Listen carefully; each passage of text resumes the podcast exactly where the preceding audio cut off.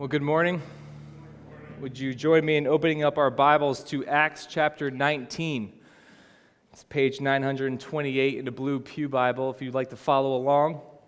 And yes, by all accounts, from what I've heard, the women's conference was amazing yesterday. Thank you for Christy and her team for Uh, putting that off and all the planning that went into that. And uh, I will freely admit the men would have never been able to pull that off, what you women just did in the prayer. So props to you, and love uh, and looking forward to seeing the fruit of that conference uh, through the women of our church. So this morning we're wrapping up a series, uh, a six-week series that we've simply just entitled Vision. It's something that we've done every fall now for four years, and uh, we are in our sixth and final week of doing our, a kind of a deep dive into our vision statement here at Grace Church. By now, hopefully it's somewhat familiar to you uh, that we exist here to be glorifying to God by making disciples through Christ-centered worship, community, service, and mission. And um, really what I said at the outset of this series is that we just wanted to shed light upon what a healthy and maturing church looks like, and how that happens in such a way that doesn't just make much of us. We don't want to make much of Grace Church and look at us and look what we can do, but we want to be a church that when people look at us, they can glorify God, that they can make much of Him and bring glory to Him. And I said this is not just something for quote-unquote new people in the church, but that we are a We are a people that are tend to forget. I'm not just saying here at Grace Church, but everybody, we tend to forget. And so most often in the Christian life, we don't need new things. We need to be reminded of what we already know. And so that was the purpose and aim behind this series. And so uh, we've kind of said and just kind of set out this roadmap that our primary aim as a church is to glorify God. And our primary task is to make healthy disciples of Jesus Christ. And then our personal roadmap for doing this here at Grace Church is the pathway of Christ-centered worship, Christ-centered community, Christ-centered service, and then what we will look at today to finish it out, Christ-centered mission. And our statement is not just for the letterhead on our mailings, it's not just for our website, it's not just for our bulletins. It is this grid through which we can view our own lives and view one another's lives to gauge how spiritually healthy are we. And so up to this point, we've said here at Grace Church, we expect men and women in our church to do three things. We, we, we say often, we don't just want to fill up your calendar. We're in North Jersey, everybody has a full calendar. We don't want to just add to your calendar, we want to equip you to live out your already full calendar well. So we said three things. First, Christ-centered worship. We want our people to gather corporately on Sunday morning. That it's not the only aspect of your faith is coming on a Sunday, but it probably is the most important aspect of your faith, the most important aspect of your week. That Scripture has made it clear that the sustaining and growth of God's people happens in the corporate gathering where we sing the Word, pray the Word, preach the Word to one another. And then second, engage in community. And so we kind of have these two places for real community of uh, grace groups and then kind of one-on-one discipling relationships. These kind of opportunities to just say, I want to know people beyond the superficial, and I want myself to be known to others as well. And then third, service. To serve the body. To find at least one team, ministry team at Grace Church to pour yourself out for for the glory of God and the good of others, knowing that when we pour ourselves out for others, that actually grows and matures us. And so those three things, worship, community, and service, if you cut one of those out, just something's going to be off in your growth process. You you might limp along, but it won't be healthy. It'll be like um, trying to get stronger without eating any protein, or trying to run a marathon without ever doing any training. Like you might get there, but it won't be as healthy as God has designed you to be. And so this morning we round it out, and we do so with the fourth and final distinctive of a healthy disciple, of a healthy church, Christ-centered mission. And in many ways, the, the first three that we talk about, worship, community, and service, kind of give you the tools and the resources and the build-up to equip you to go live your life on mission. That all of church doesn't just exist within these walls in this room, but it equips you, it trains you to go out and see every aspect of your life as a life on mission. And so to do so, we're going to look at a story in the book of Acts. And we're going to see what it looks like to be a church that is on mission together. What, what, what can that look like? What can that lead to? And can we cast a vision for ourselves of something that we can be a part of? And so just to start out, the book of Acts is just a tremendous book in your Bible. It is probably the most action-packed narrative because it's a narrative that contains the glimpse into the foundations of this church movement, a, a movement that started in obscurity in the middle of the most vast empire in the world at the time, and a movement that went on to upend this Roman Empire and in time spread through the entire world, and it's still happening. So even if you're not a believer with us this morning, we love that you're here, but even you would have to concede that it's pretty crazy that this group of men who were cowards, who were scared, who didn't really understand and understand everything, all of a sudden sparked this movement that two thousand years later is still ongoing. Become the most uh, most largest and most significant religion in the world. Like, how does that happen? Like, whether you believe or don't believe, you just have to concede that's kind of crazy. And in short, the book of Acts is what happens when the person and work of Jesus Christ grabs hold of people's hearts. That it transforms. And it's personal, but it's never private. When you were really transformed by something, it just naturally starts to go out, naturally starts to spread. And in the last two thousand years, no culture, no government, no social movement, no political landscape has ever been able to stop it. And that's still true today, where this gospel is spreading throughout the world, even in places where there are governments trying to clamp down. And our hope lies in the message that fuels the book of Acts. But here's what we often do in our modern minds and times is we, we open these books and we read these stories. We go, that's pretty awesome. And then we close it like it was a fiction novel and go about our lives. Like, it'd be great to be part of something like that. And we can often fail to realize that we can be part of something like that, that God has called us to, designed us to, given us an opportunity to see our story in the midst of this story. So one of the key players in the book of Acts, if you're not familiar, is this guy named Paul. And Paul was originally opposed to Jesus Christ. He actually committed his life to imprisoning others who were spreading this message. He hated it. He wanted to clamp down on it. He wanted to see it done. He hated the fact that after Jesus died and they tried to cut off the head, that all of a sudden his followers are starting to spread it around. He was confused by it. He was traveling to different cities to imprison people, to persecute them for their message of Jesus Christ. And then totally out of the blue to Paul, completely unexpected to him, God shone his grace into Paul's heart. Christ grabbed hold of him, transformed his life by faith. And then Paul is now this man who is set apart and commissioned by Christ to go to different cities, to be the one who's preaching the word, planting churches, developing leaders, and then moving on. And in Acts chapter nineteen, Paul just arrived to this city, this vast city, ancient city called Ephesus. It was a port city. It was kind of a crossroads of the world. A lot of different cultures would meet here. And he gets to the city and he finds some followers. In the beginning of Acts nineteen, they're confused about some things with baptism and Jesus and John the Baptist. And so he clarifies some things with them. And then this, this kind of small band of disciples, this small fledgling church, together embark on a mission in the city of Ephesus. And that's where we're going to pick it up in verse eight. We're going to walk through this story together, see some aspects of Christ-centered mission. And we're going to start with just verses eight through ten, Acts nineteen. And he, he being Paul, and he entered the synagogue and for three months spoke boldly, reasoning and persuading them about the kingdom of God. But when some became stubborn and continued in unbelief, speaking evil of the way before the congregation, he withdrew from them and took the disciples with him, reasoning daily in the hall of Tyrannus. This continued for two years, so that all the residents of Asia heard the word of the Lord, both Jews and Greeks. First aspect of mission, Christ-centered mission, is the centrality of the word.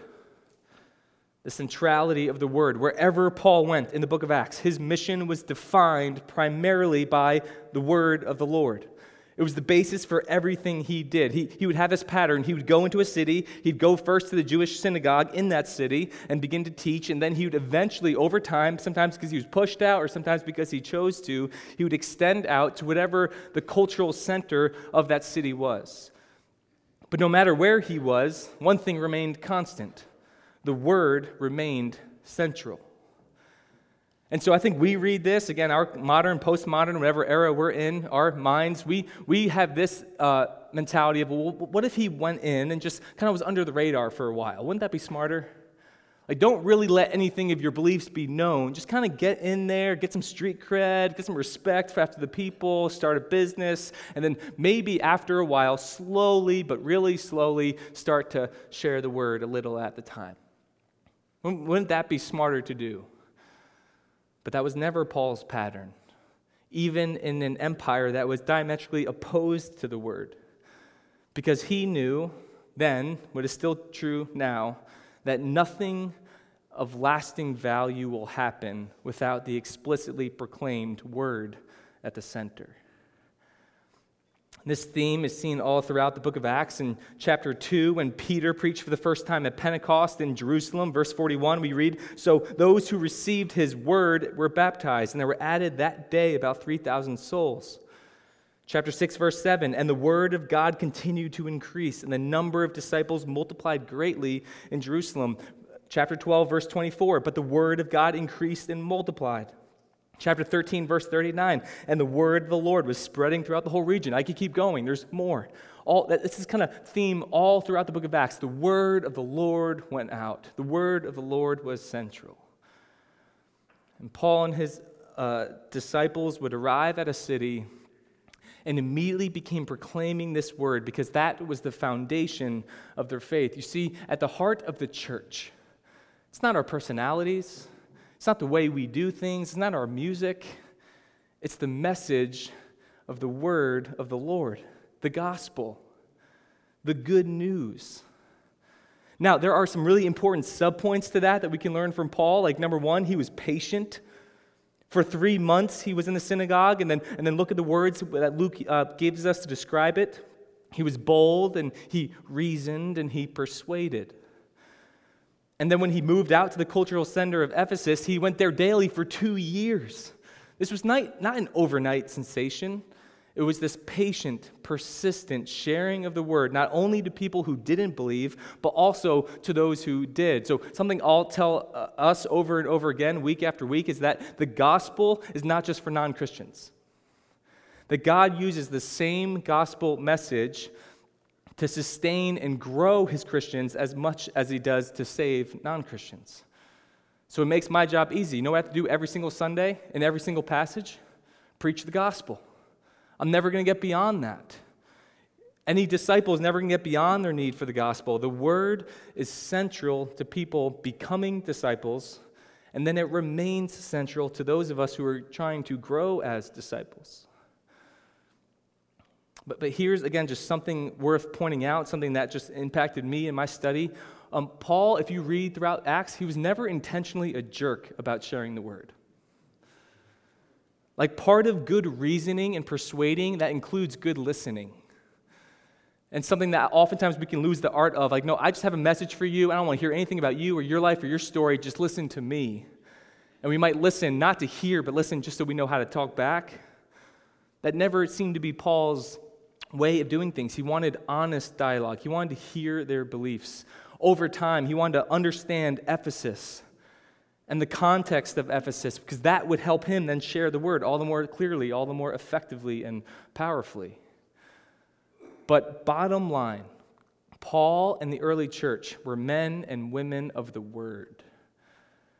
It was the primary aspect of their mission to make disciples of Jesus Christ. And, and if we are going to be a church that makes disciples, the word will have to be central. So if you're not a Christian here, let me just say something to you this morning, because I'm, I'm putting myself in your shoes, and you might be hearing this and thinking, and this idea about church and this idea about mission and going out and spreading, and you might ask a question. Why does the church need a mission?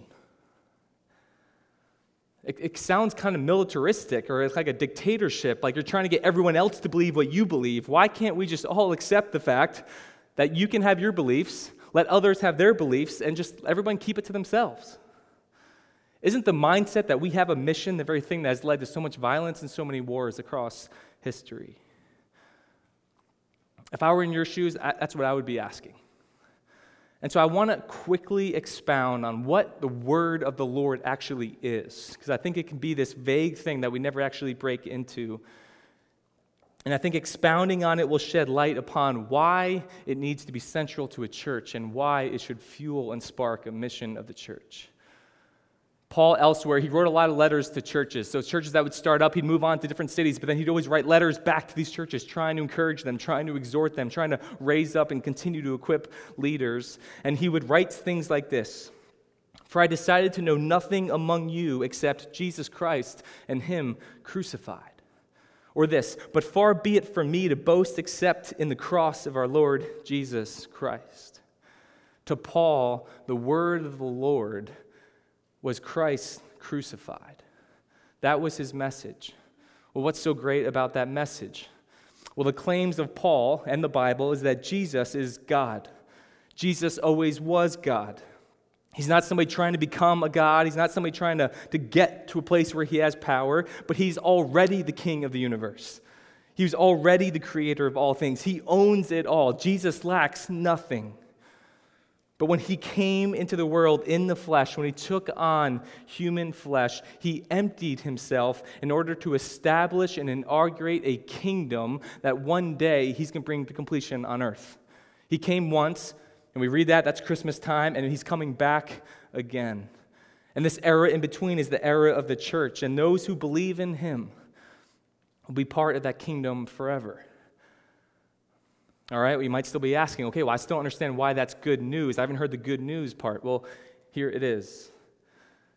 The foundation of this kingdom is a God who died for his enemies. Jesus, with all his power, emptied himself, denied his rights by dying on the cross so that the enemies of God, enemies like me, enemies like you, can become sons and daughters of God, by repenting of their sin and placing their faith in him. From an enemy to a child.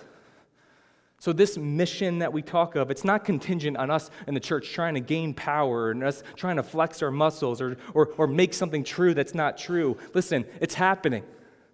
Jesus already came, and he already died on the cross, and he is coming back again, and there will be a final judgment. So the church is proclaiming this word, not to gain power, but out of mercy, out of a desire to see others saved, to proclaim that to become saved is not by you just being a good person. It's not whether or not you curse too much or don't curse too much, or you drink too much or don't drink too much. It happens by putting your faith in Jesus Christ, because it's his righteousness we receive. When we become adopted children of the Most High God, that is the good news. That is the word of the Lord. That is a message worth basing a mission off of. Not that we want power, but the church wants to see men and women saved from a kind of hopelessness that fills this world. Saved from a power of darkness, saved from this pursuit of meaninglessness. And across history, as churches began to be planted, first in Jerusalem when Jesus died and rose again and ascended back to the Father, and then spread out to cities like Ephesus and Corinth and Galatia, and then it kept extending out. And that's been the story for the last two thousand years, rooted in history, to the point where we, Grace Church, planted in nineteen forty-seven, seventy-one years ago, within a suburban neighborhood in Ridgewood. You know why it was planted? Because there was men and women who had a burden for this area and wanted the word to be central. And so now it's the job of every local church to understand how to communicate this unchanging, ancient word to its current context. So a Grace Church in Ridgewood can have the same gospel message as a Grace Church in South Korea. But the way they're going to communicate that message, the context they're going to reach, the understanding of the city around them is going to be impacted by the way they communicate this message, to make disciples, to build up dis- uh, disciples. And so the message never changes, but we will differ in the way we communicate the message based upon our culture and our time. And we'll see about Ephesus in a minute. Ephesus was this kind of melting pot of beliefs. This ancient city that had a high focus on magic and spiritual arts. So Paul had to navigate that with the people in order to get to the heart of the gospel. And he faced intimidation. He faced aggressive responses that would drive him out. And today, in our postmodern era, we're kind of dealing with the exact opposite. It's a very secular age that may have a, a sense of, vague sense of spirituality, but no real commitments to specific faith or God. And so we need to understand, church, our, when we carry out this mission, what are our obstacles? We're going to talk about that in our grace groups this week. What are obstacles we face in getting this message out? John Stark put it best in this compiled book of essays that is entitled, Our Secular Age. We're going to have the quote on the screen. He said, the biggest problem facing preachers and churches today is not intolerance or intimidation. The biggest problem is that most people don't seem to care. Our neighbors are simply have, happy living for goals and pleasures that take no account of God. Our modern society has embraced self-sufficiency with no final goals beyond our own flourishing nor any allegiance to anything outside of this. The charge to all of us in the mission is to keep the word central in the work of making disciples. And that includes building one another up to know the word, to live it out, equipping one another to be able to communicate it, and then having a desire in our hearts to share it with those that God has placed in our lives. Listen, this has been the pattern of the church for two thousand years, and it's worked out pretty well. And now it's our opportunity to play a part. And so if nothing else, let this passage just increase your confidence in the power of the proclaimed word in your Bible. Let it give you an increased desire to know it, to explain it, to apply it. No, I will say it again.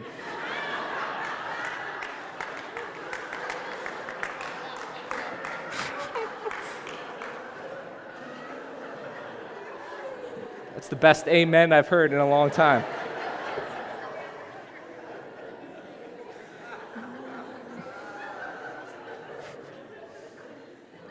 That's awesome. All right, let's keep going.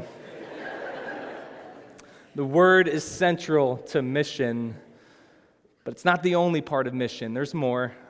Let's go. Acts nineteen, eleven through seventeen.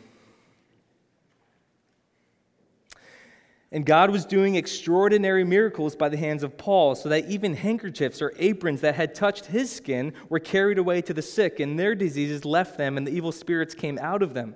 Then some of the itinerant Jewish exorcists undertook to invoke the name of the Lord Jesus over those who had evil spirits, saying, I adjure you by the Jesus whom Paul proclaims.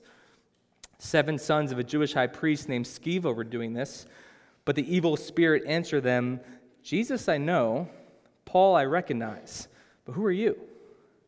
And the man in whom the evil spirit leaped on them mastered all of them and overpowered them so that they fled out of the house naked and wounded.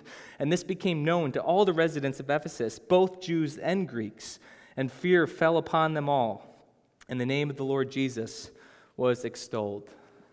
A lot going on there, but second, primary, vital aspect to Christ-centered mission is the importance of works. It is vitally necessary for the works of a church and all of its members to accompany and affirm the word we proclaim, word and works. And so to clarify, we believe here strongly for seventy-one years at Grace Church that we still believe that salvation is responding to Jesus Christ by faith alone. That nothing we can do to save ourselves, nothing we can do that God's going to say, I'm impressed with you, I want to save you. It's purely by His grace and His work on the cross that we can be saved. But once we believe, the lives we lead will either contradict or affirm that faith we proclaim.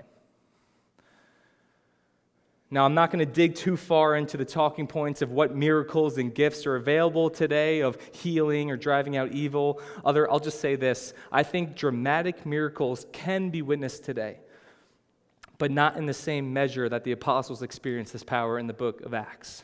And I could go down a whole path there, but talk to me after. The bigger point I want to highlight this morning is that Paul was not content just preaching the word and then going home. And I'll show up again and preach the word, and then I'll just kind of go home, walking past really physical, felt needs in the community around him. He committed to helping out, stepping out in the space of healing the sick, driving out evil, calling out systemic evils and abuses that were in the city he was preaching the word to as well. And it gives us this picture that the lives of those in a church, the lives you lead and that we lead as a church, ought to confirm the word that we speak. And that is done by how a church addresses the injustices and physical needs of a world that is around them. Paul does this. You know why? Because Jesus did this. You know, we're going to pick up our series in Mark that we've started in January. We took a break for this vision series. We go back to Mark eleven next Sunday. And we've seen this all throughout the Gospel of Mark. Jesus says, I've come primarily to proclaim the gospel. I've come to go to the cross, give my life for others. But we saw over and over and over again him discipling his followers on helping those in need, healing, feeding, driving out evil, ministering to those in a society that often get marginalized and oppressed. Jesus in the Gospels, Paul in the book of Acts, they were both courageous men, but they were also compassionate. They saw need, and they worked to address it. This is an implication of the gospel, that an evidence that a church truly gets it, an evidence that a believer actually gets it, that they're transformed by the gospel, is whether or not they see themselves as a means through which God uses them to help others. And for Paul, what we just read, it leads to, honestly, one of the most ridiculous stories in the Bible. Not ridiculous, untrue, like just ridiculously, like hilarious and awesome and terrifying all at the same time. Because I mentioned how Ephesus was a highly spiritual city. If you go back and read about Ephesus, it was really kind of a dark place in that sense. A lot of spirits, a lot of gods, a lot of just sexually deviant abuses that occurred. And so Paul is in this city preaching the word, and he's starting to push back. He's starting to push back on these abuses by the power of the Holy Spirit. And other people see it, and they notice. They go, this dude, Paul, and his handkerchief is healing people. And he's by the power in the name of Jesus. And so there's a group of itinerant Jewish exorcists, because apparently that was a thing. All right, there was a market for that in Ephesus. And they start looking at him, and they start going, huh, he says Jesus' name, and these spirits just start to flee. They start to tremble. Well, let's let's try this too. And so um they get all this energy to go, we want the power of Jesus, but we don't really care about Jesus. We just want his power. And as I'm reading this, I'm just becoming convicted of how this is still a very fatal misstep common today. How true is it that oftentimes people want the power of Jesus without actually wanting Jesus? Give me the gifts without the giver. I want the answered prayers and the blessings, but not the cost. That's kind of a microcosm of our world. I want the salary, but I don't want the work. I want the sex, I don't want the marriage. I want the benefits of faith without actually having faith. Well, anyway, these itinerant Jewish exorcists, they go out and they find an evil spirit, because of course they did. And they go, okay, uh, by the power of Jesus, leave. And the spirit's answer is simultaneously hilarious and horrifying. Um, Jesus, we know. I've heard of Paul. Who are you? And then this spirit just goes on to work these guys out. The seven sons of Sceva. Just sounds like a terrible heavy metal band. Strips them naked, sends them on their way bloody and beaten. But back to the point. Any church that proclaims the word effectively will do so by accompanying that word with a compassionate commitment to a city or region that they live in. And so our mission here at Grace Church, that we are going to say unapologetically, we want to proclaim the good news of Jesus Christ. That's essential to our church, but that's not the only thing we're going to do. We are also called to show that love, because honestly, that's what people will notice. They'll notice how we love, and based on what they notice, then they'll decide to listen whether or not they want to listen to the message that we have. So as we distill this down, what's this mean for us at Grace Church? I think it means being intentional about addressing needs and issues that plague our surrounding area and times. So Trish talked a little bit about this morning, our seasons of compassion. Each season of the year, we have a different kind of uh, organization that we partner with to help those in need. Right now, it's uh, Star of Hope and the Box of Love, helping families in Patterson have a meal, giving these boxes to churches and pastors in Patterson that they can then feed their people with. In spring, it was Lighthouse, Lighthouse Pregnancy Center, contributing to an organization that pours into mothers and fathers who need support and resources in their pregnancy in order to choose life. I think it also means understanding the implications and speaking out against systemic problems that are around us that we might notice but oftentimes don't, like systemic racism or injustices that still exist. And so, listen, we... We're not going to solve the world's problems here at Grace Church. We're probably not even going to solve Ridgewood's problems. But we can be compassionately and courageously stepping into the spaces within our context that the Bible clearly outlines. And so listen to me, this is hard. There are landmines everywhere here. There is an unbelievable amount of wisdom and discernment that needs to do as you navigate these spaces. Because wherever the Bible and biblical issues and social issues start to interact with political issues, man, it's explosive. It's emotional. And, and so the easy thing to go, let's just retreat from that all. Let's just try and be siloed from it all, but we can't retreat from that and be faithful to our mission. It does mean being careful to navigate these spaces and, all right, don't get uncomfortable, but without being attached to a single political party or a single politician on any level. So let, let me just lay our cards on the table, because I never talk about politics for here, and that's intentional. But as we come into a time where we have mid-season elections, where I'm getting more and more questions, where do you stand? Where's Grace Church stand? Why aren't you saying anything? Why are you saying something? Let me just lay my cards on the table of how I view church and politics and how it's going to happen here at Grace Church. And listen, fully recognize, I'm still new at this. I don't claim I have this down. I'm not writing any books. But as I just sought counsel, as I prayed about this, here's just some things I can tell you assuredly. One, we're going to pray for our government and our elections. Trish did it this morning. We didn't plan that. That wasn't rigged. Two, we're going to speak up on social issues as we come across them in Scripture and where the Bible is clear. And we're not going to shy away from it just because it can be hard or potentially uncomfortable if our Bible is going to talk about it. Third, I will encourage our people to vote, but listen to me, I will never endorse a party from up here. And I will never endorse a candidate, and I will never give you any guidance on who to vote for. And then lastly, I am never going to give an individual candidate a platform here at Grace Church. I want to be intentional about being a church that's not tied to a single person or a single party and hitch our wagon to that and hope it works out. So there's a quote that ever since I come across it a few years ago by a pastor down in Nashville uh, that I have just latched onto and owned as my own. He says this, "If I'm following the whole Jesus, I'm going to be a little too conservative for liberals and a little too liberal for conservatives." That if I'm following the whole Jesus, you're just not going to be easily paint me into a corner or hitch me into one wagon or another. And I know full well, and I experience it on a weekly basis, I know that based on the topic, everyone's going to be just a little bit upset with me.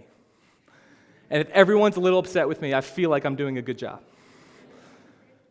So so he, here's where the church should stand in contrast to our kind of politically divisive, you've got to be on this side or this side scenario. Our political system says you either have to be against abortion or against white nationalism, but you can't be both. And I'm going, I'm reading my Bible going, you know what, I'm going to follow Jesus, I'm going to be against both. Or you have to either support the Me Too movement or you have to support honest, credible witness, but you can't support both. And I'm sitting here reading my Bible go, I'm going to follow Jesus and support both. Praise God for the fact that men are getting exposed for systemic sin that they've been able to commit for decades and centuries without being exposed. And praise God for a justice system that presumes innocence until proven guilty. I'm not saying that Christians should not have convictions or that you should not support a candidate, but as a church, we are never going to be tied to one. And as a pastor and as a staff, we will never be publicly tied to one, ever. And the reason is because our sole commitment is to the gospel and the social implications of the gospel in compassion. And so hear me a thousand times. I'm grateful for our country. I have a brother who's right now deployed in Afghanistan for the sixth time. But as a Christ-centered community, the church's allegiance to King Jesus was here long before America was, and it's going to last long after America is gone. And that is where we're going to stand, of being a word, a church that's centered on the word, and a church that wants to step into spaces to help those in need in our community. Finally, let's finish this passage, Acts nineteen, eighteen through twenty. Also, many of those who were now believers came, confessing and divulging their practices. And a number of those who had practiced magic arts brought their books together and burned them in the sight of all. And they counted the value of them and found it came to fifty thousand pieces of silver. So the word of the Lord continued to increase and prevail mightily.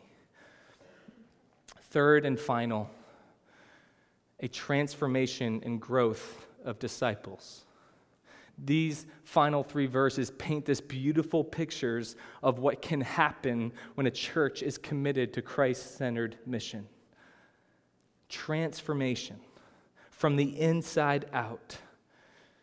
To become a disciple is to respond to the word of the Lord, to put your faith in Jesus Christ, and that changes what you love.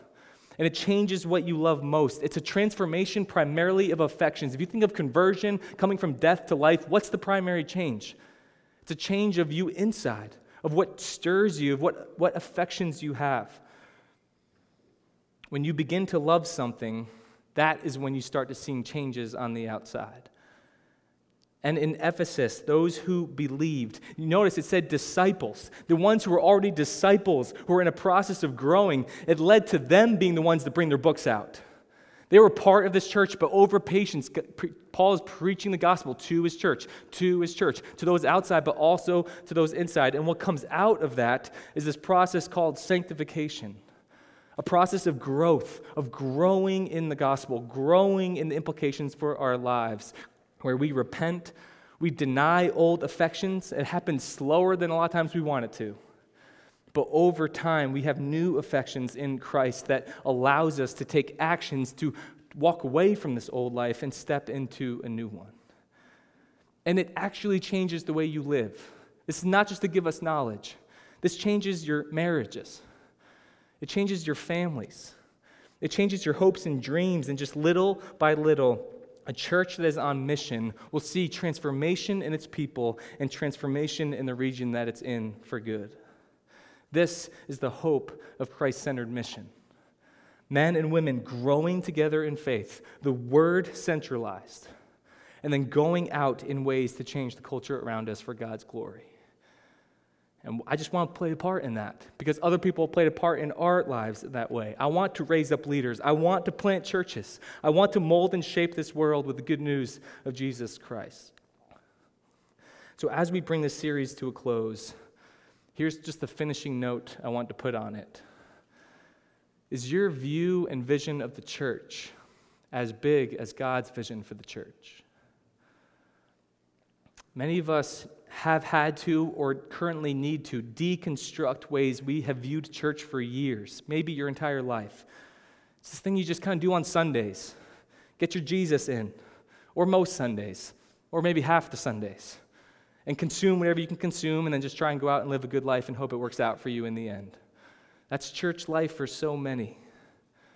And my plea before you over the past six weeks, if I can paraphrase C S. Lewis, is saying, you're playing in a mud puddle instead of having a vacation at the sea. The church's vision is to bring glory to God because He is glorious, finding our full and complete joy in Him, and that we will live lives we've been created for. And so the vision is casted out for us. We place our faith in Him, and then we have a faith that follows, and we travel this road together as a church, this road of Christ-centered worship, Christ-centered community, Christ-centered service, and Christ-centered mission. And this is the pathway through which God will be glorified, and His disciples will be grown in His church, and it's messy, and it's hard, and it's going to be slower than we want, and it requires this daily dying to self, denying ourselves, prioritizing others, but at the blazing center of that messiness is this beautiful community of the church, and it's awesome. And this is the space where transformation happens, where death comes to life, where darkness turns to light, where the chains give way to freedom. So let the final verse of this passage be the final words of our series.